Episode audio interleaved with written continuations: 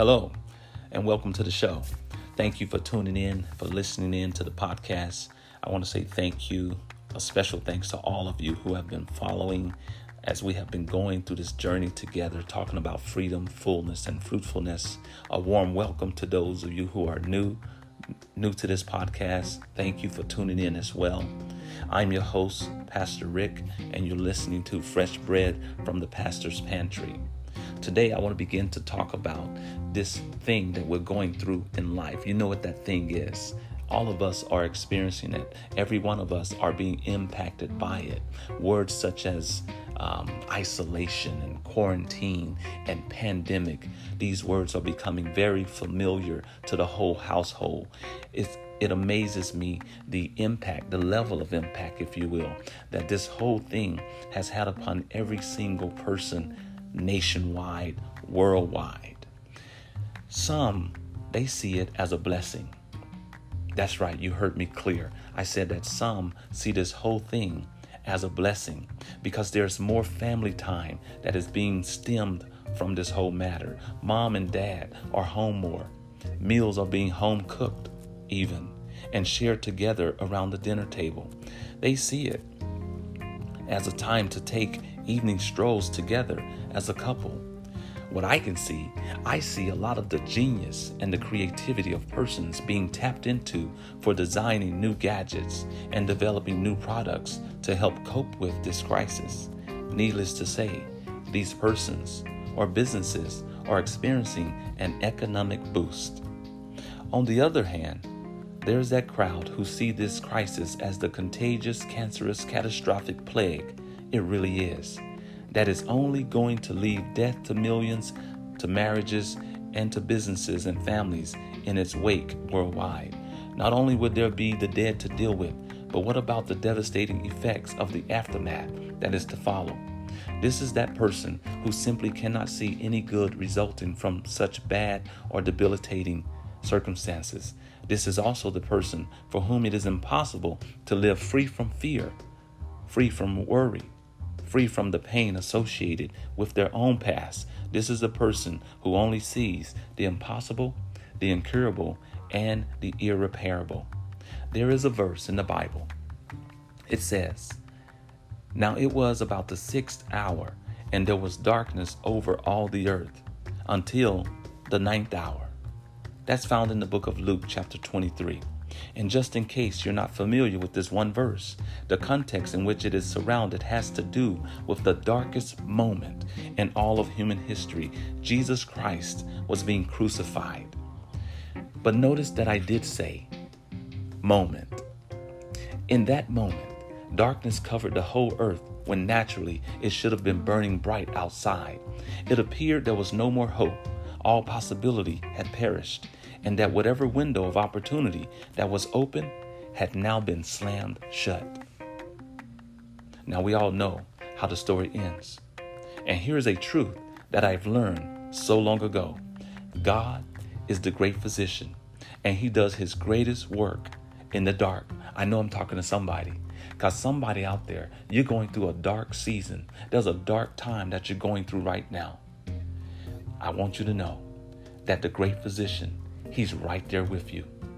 And he is he has yet to perform his greatest work, but he does his greatest work in the dark. So let's talk about the difference between those who see possibility and those who only see impossibility, or the person who sees opportunity and the other who sees all the obstacles, the person who sees the enslaving, suffocating, and oppressiveness of their conditions versus the one who clearly sees and lives in true freedom, maximizes the moment, and seemingly prospers despite being in the midst of melancholy and misery. What's the difference? Well, let's look at a passage from the Bible to help us pinpoint the major difference that, that will make a difference in the way that you function or maneuver through this madness in our world today. I want you to listen close because this could be the difference of you getting the upper hand over your own life or you sinking under because of your surrounding situations. We're going to turn over to the book of Second Kings, chapter 6. Going to pick it up around verse 12. Before we get to verse 12, let me just give you a background. The king of Syria, he's trying to attack the nation of Israel.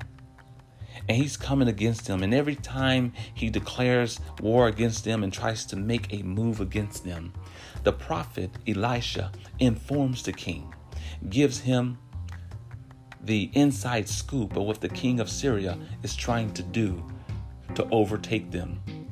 And so every time the king of Syria tries to come against them, he cannot get the upper hand because the prophet Elisha has disclosed his plans to the king of Israel. And so the king of Syria says, he says this, he called his servants to himself, and he says, Will you not show me which of us is for the king of Israel? He's thinking that there is a spy within, the, within his own ranks.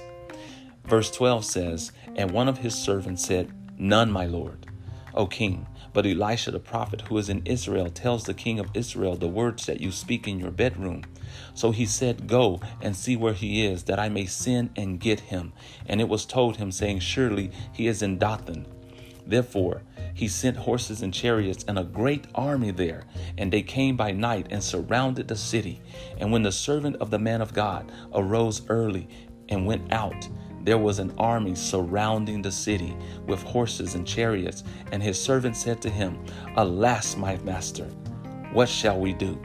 So he answered, Do not fear, for those who are with us are more than those who are with them. And Elisha prayed and said, Lord, I pray, open his eyes that he may see.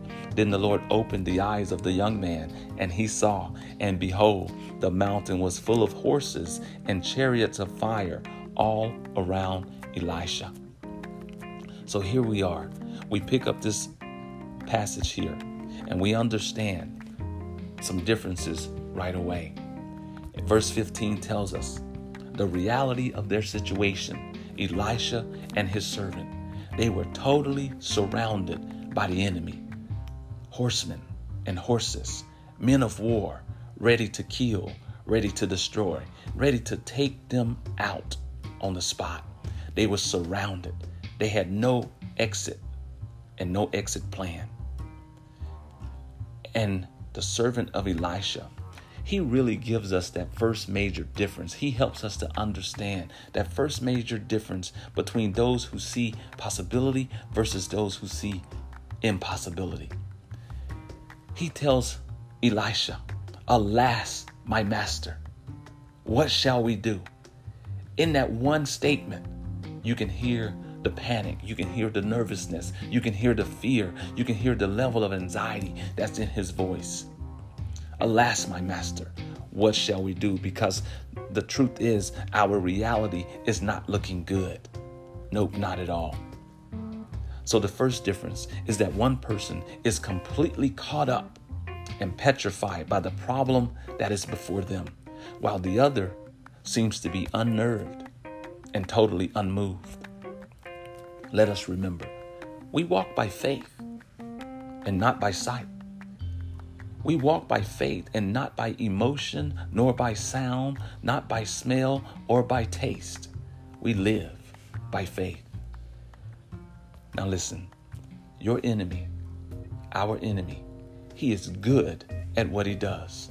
And his mission is to steal, kill, and destroy you to take away your freedom, to kill your ability to embrace and enjoy this life as God intends for you, and destroy you from progressing further into the greater promises and wider plans that the Creator God, Jesus Christ, has for you, for your marriage, for your ministry, for your family, for your finances, for your future.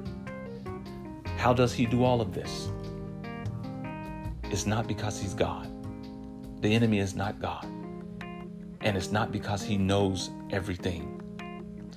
He's not going to like me for this one, but I'm going to tell on him right here.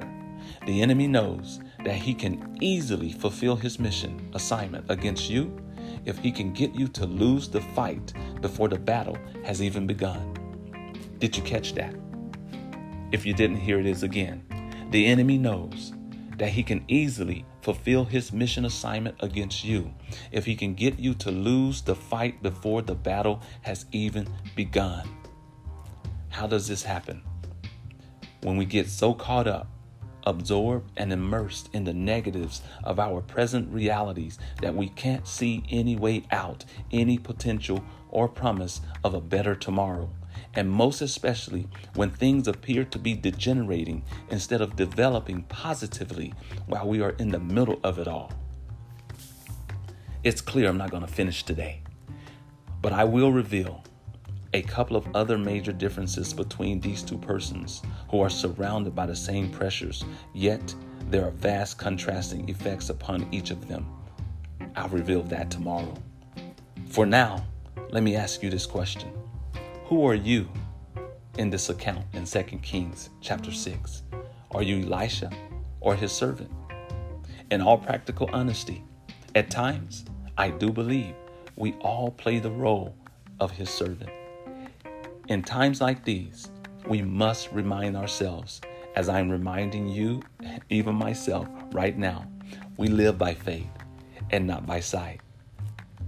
We live, we thrive, we prevail, continue to progress, moving forward, onward, and upward. We go on, and you can go on by faith or trust in the thing that you rely upon. It all boils down to this where or in whom is your trust? Tomorrow, we'll pick up our conversation right there. Until then, may the Lord bless you. May the Lord keep you. May the Lord make his face to shine upon you and give you his peace. Amen.